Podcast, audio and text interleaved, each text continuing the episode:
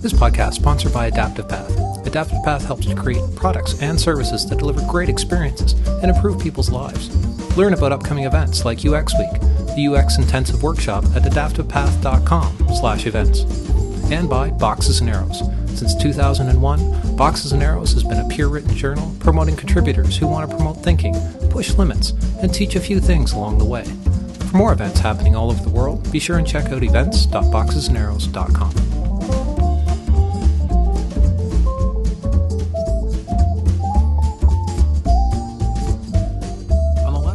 MX San Francisco, I had the pleasure of interviewing participants from the conference about their experiences of the event and presentations they attended. We start with a mashup of these brief interviews, followed by a roundtable discussion with editor in chief of Boxes and Arrows, Chris Baum, and four members of the Adaptive Path team, including Brandon Schauer, Henning Fischer, Sarah Nelson, and Ryan Freitas, about these comments and their own impressions of MX. On behalf of Boxes and Arrows, I'd like to take this time to thank the entire team at Adaptive Path for this phenomenal opportunity to attend the conference and learn from the entire community at MX. I hope everyone enjoys the podcast. Cheers. affirmation. it's like, you know, you just find out you're not alone. Yeah, Uh, and I think with, I, I think there's this kind of calling back to the fact that this is such a new set of skills, Yeah. and to how to manage that in a creative environment. I think this is there's some really good stepping stones here. So Exactly. I like it a lot. Nice. Yeah. And yourself? Uh, I think it's interesting. I went to the conference last year, which was much more inspirational, I think, and this year is much more uh, functional. And I think that maybe speaks a little bit to the fact that there actually is a discipline of, of design management within this within this area starting to develop. Well, it's definitely um, making me think a lot about the way companies are constructed, Right. and um, and giving me a greater appreciation for the company I'm already working in. Um, and uh, the speakers themselves so far have been really entertaining, which is great because you know sometimes that's not the case. Um, and I'm, I love the Star Wars tie-in.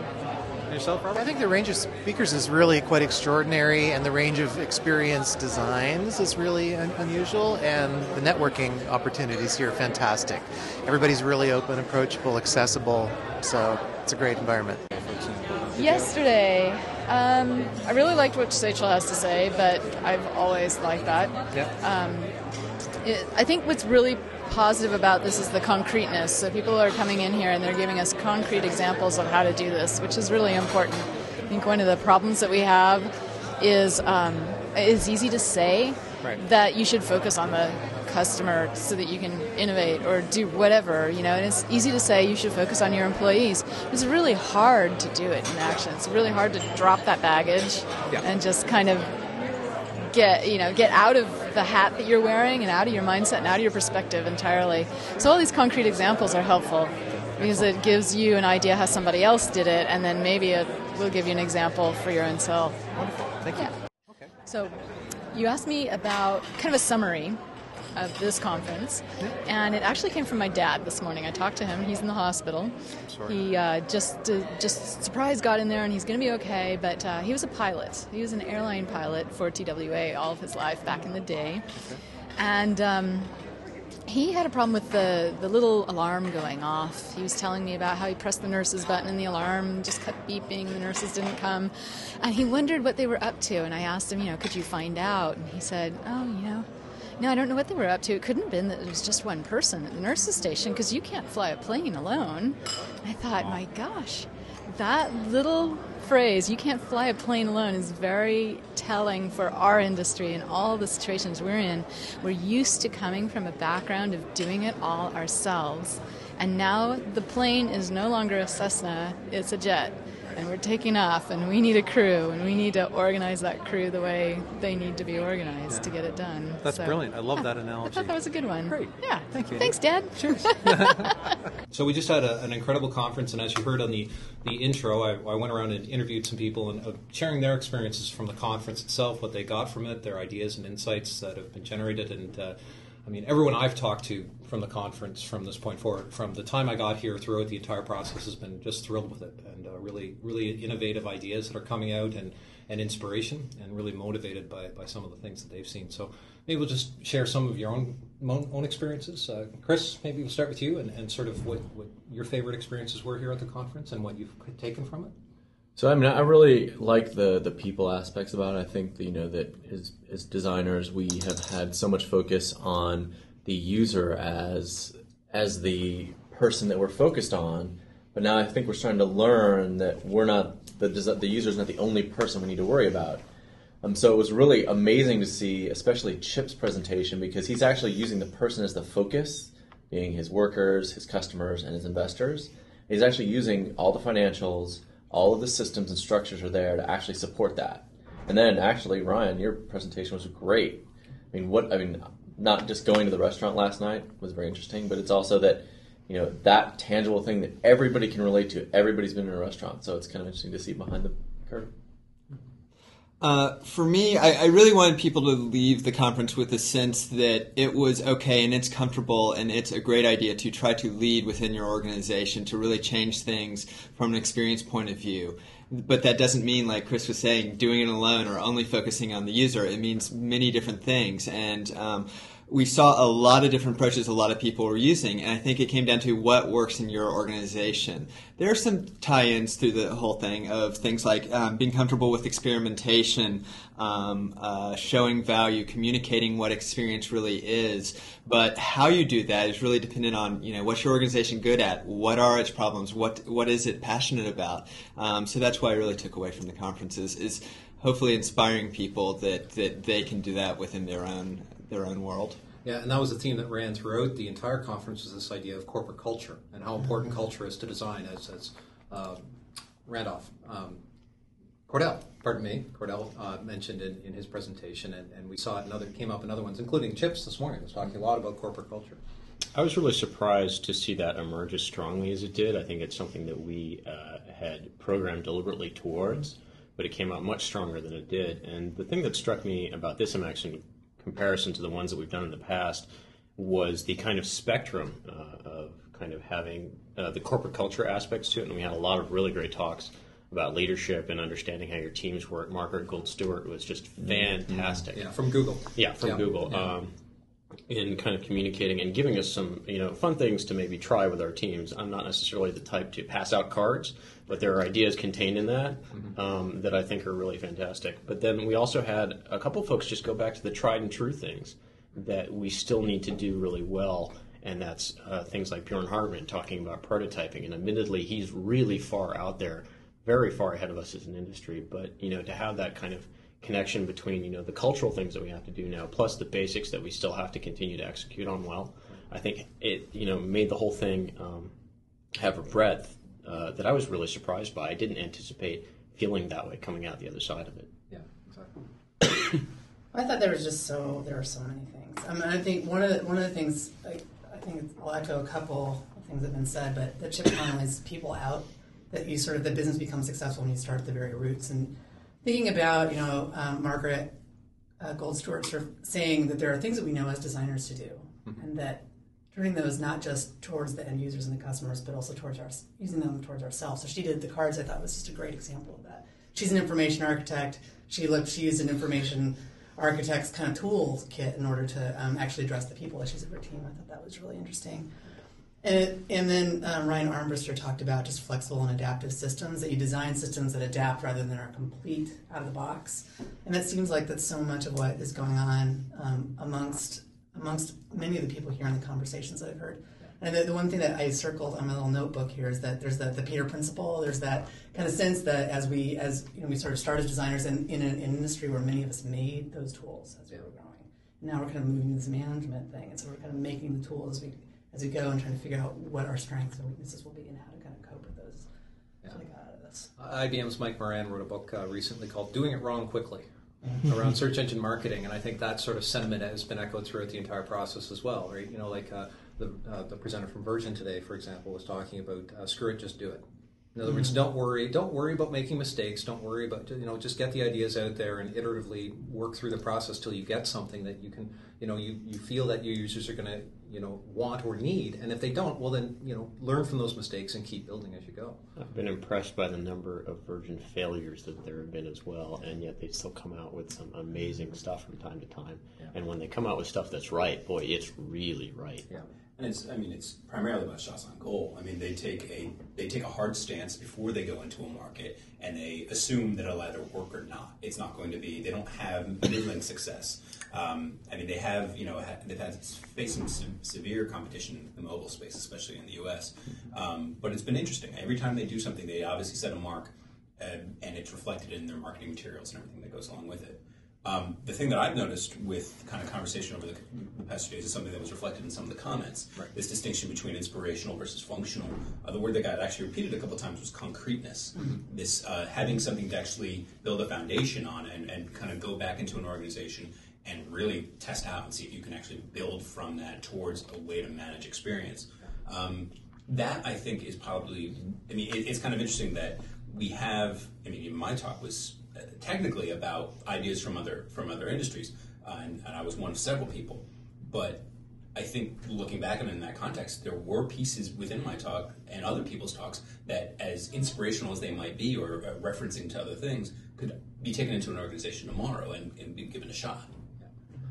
I, I think a lot. I think a lot of a lot of times people are, are from a user experience perspective, and my from my experience anyway, um, people are always looking for quantitative data. They're looking for hard numbers, and, and it's been a, it's a hard sell for me to say, look, not not everything can be based on hard statistical data. You know, you have to spend if you spent less time trying to capture data and statistics and more time listening to the people who you're designing for, not telling them and not shaping the questions that are going to lead them to the answers you want, but literally sitting down in a room and listening. I was talking to Henning about how I was talking with the, the chocolatiers here and how we got them in a room. And it was a short discussion, but it was a really interesting perspective because it forces me to think outside of the box in terms of, well, you don't have to look at IT people for user experience issues, right? You can really start to look at, at, at, other, other professions because, like a, uh, the chief of a fire department knows all about leadership right? I mean, every time the bell rings, if he's not on his game and he can't lead his crew into, into a burning inferno, I mean, he, that's that's a real issue. I mean, he's putting his life on the line and that of his crew every single day. So why not take the time to learn from those other professionals as well? And I think that um, you can do that for learnings across any any industry. You can pull in ideas from outside or different disciplines to, to build on. But I think it's especially important for user experience because we are such such a very young industry still in our infancy.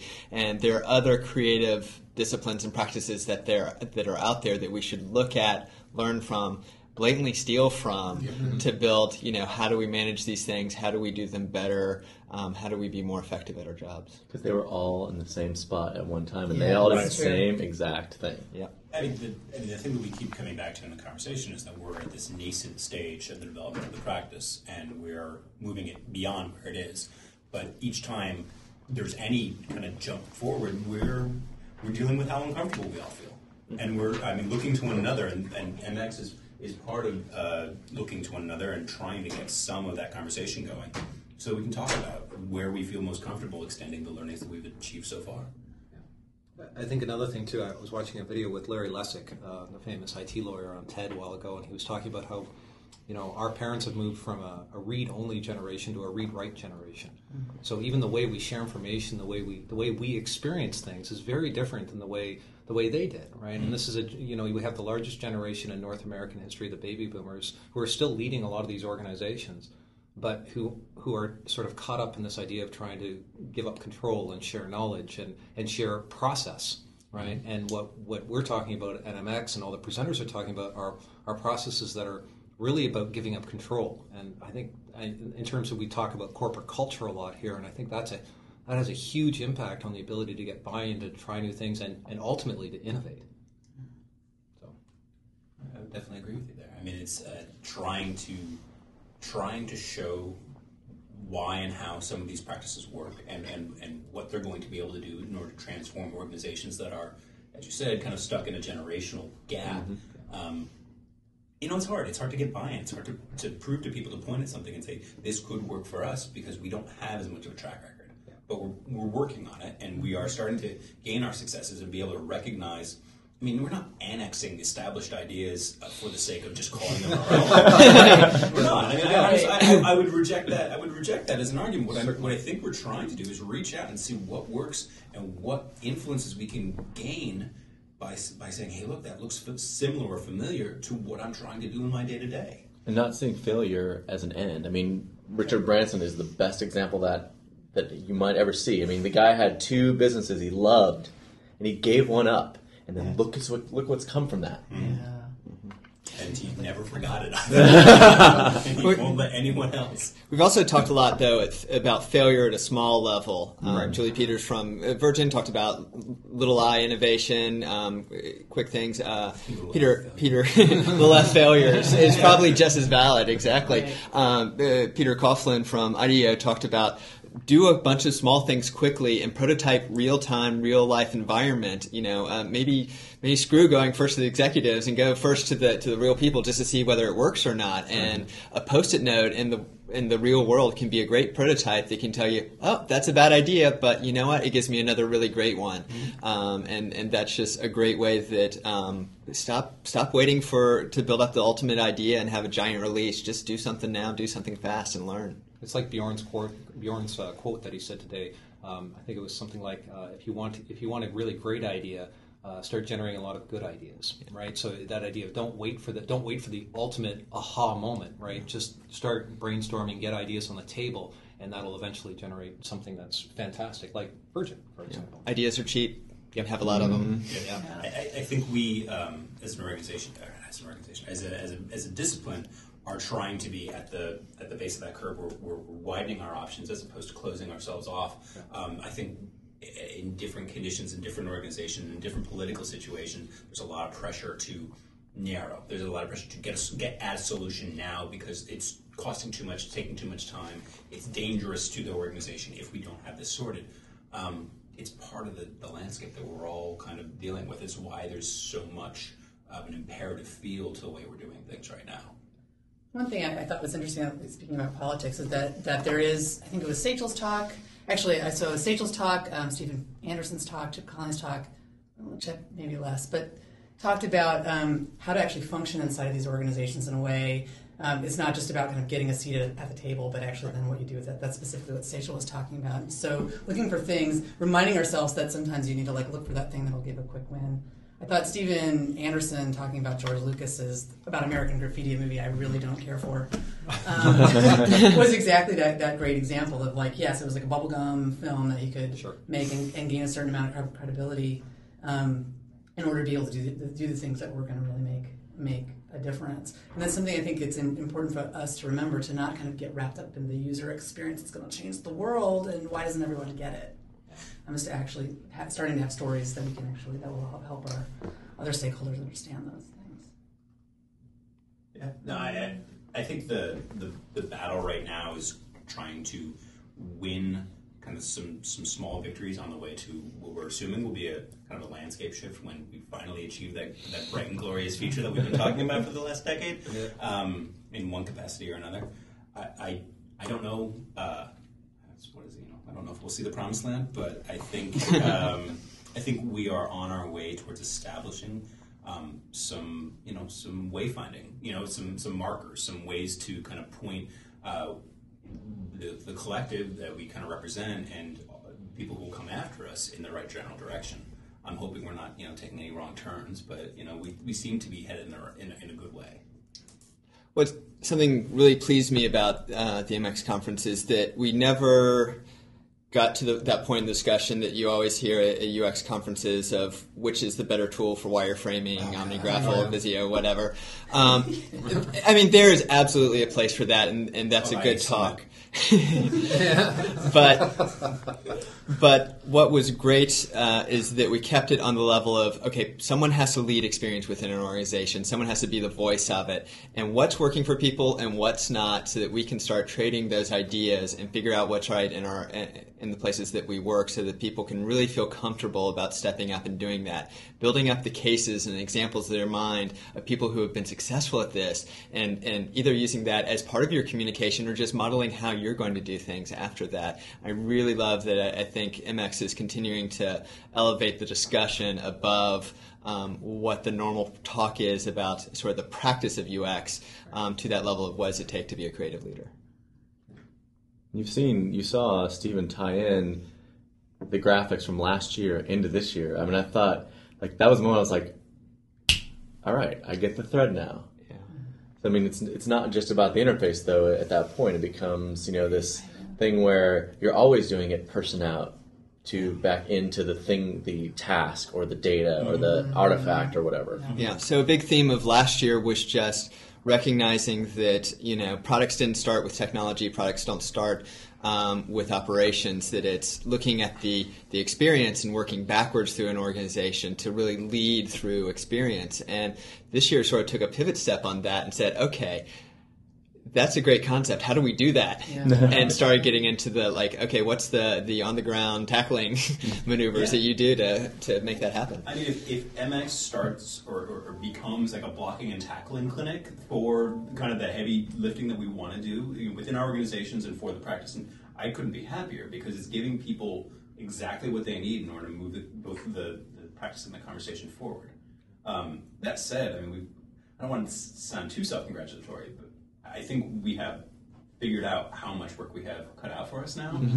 I mean, I think I think a lot of a lot of the conversations over the last two days have led us to believe, okay, I mean, even after I put my stuff out there, it's like this is really damn squishy. You know, it's not it's not like people are talking about concreteness. That's only because there was no nothing to stand on prior to this. So now we're moving towards things that okay, well, great, we can stand on this and we can you know lay the lay the next uh, paving stone. But we're not there. I mean, we're, we're, we're not even building a road yet. We've got a path. Well, it, it could still sink. I mean, the, Exactly. The we've gotten rid of the of the you know kind of bog a little bit. We've scraped out a place for ourselves. We can lay that first paving stone. Mm-hmm. The thing is, the path is not clear, Right. and if we don't continually learn to widen our context, just like you have to widen the ideas that you generate, because you know, that's the only way by experimenting these in these in uh, what uh, Paul Saffo calls the cone of uncertainty. Like that's the only way we're going to find how to actually take our best ideas and implement them with the the vision that we desire. So lots of challenges ahead, obviously. Um, you know, obviously there's no shortage of work. If we want to not sleep for the next five years, we can do that. If we can figure out a way, yeah, there's a tool that can help us do that. We'll just, caffeine extraordinary, you know, we'll just sit there and pump it into our systems and keep going. But at the same time, although it, it's a little frightening in terms of, you know, the, the squishiness, as you're saying, and, and the, the sort of the, uh, the, the, the ambiguity of the whole, the whole field, it's also, I think that's what makes it really exciting and, and very interesting and, and the idea because there aren't too many fields left where you can really sort of step outside of the shell of a lot of different areas and innovate and create. A lot of you know engineers are very you know methodical in terms of their approaches and how they do things and and this is user experience and, and ia and, and you know interaction design. These are all fields that sort of push the boundaries and try new things right? And and not and they aren't afraid to fail right? As we talked about before which is a rare thing in this day and age i find most people are afraid afraid to try for the fear fear of failure. But imagine working in a corporate culture where failure was, you know, actually, you know, you know, encouraged. You know, get out there and try it. Doesn't work? That's all right. You know, we learn from that and take the best from that mm-hmm. and and look what we can do. Which is most likely what Virgin does, as an example, in terms of when they finally do create the great product. It is, you know, it's a it's a huge winner. It's a huge profit maker for everybody. Anyway, guys, MX San Francisco has been incredible. Um, I, on behalf of Boxes and Arrows, uh, I want to thank you all for inviting us down here. It's been it's been an incredible, ex- pardon the pun, but it's been an incredible experience. um, and uh, I just want to thank everyone for, for the opportunity. Hey, thank you for coming. Thank you. Okay, thanks. Appreciate it. Thanks.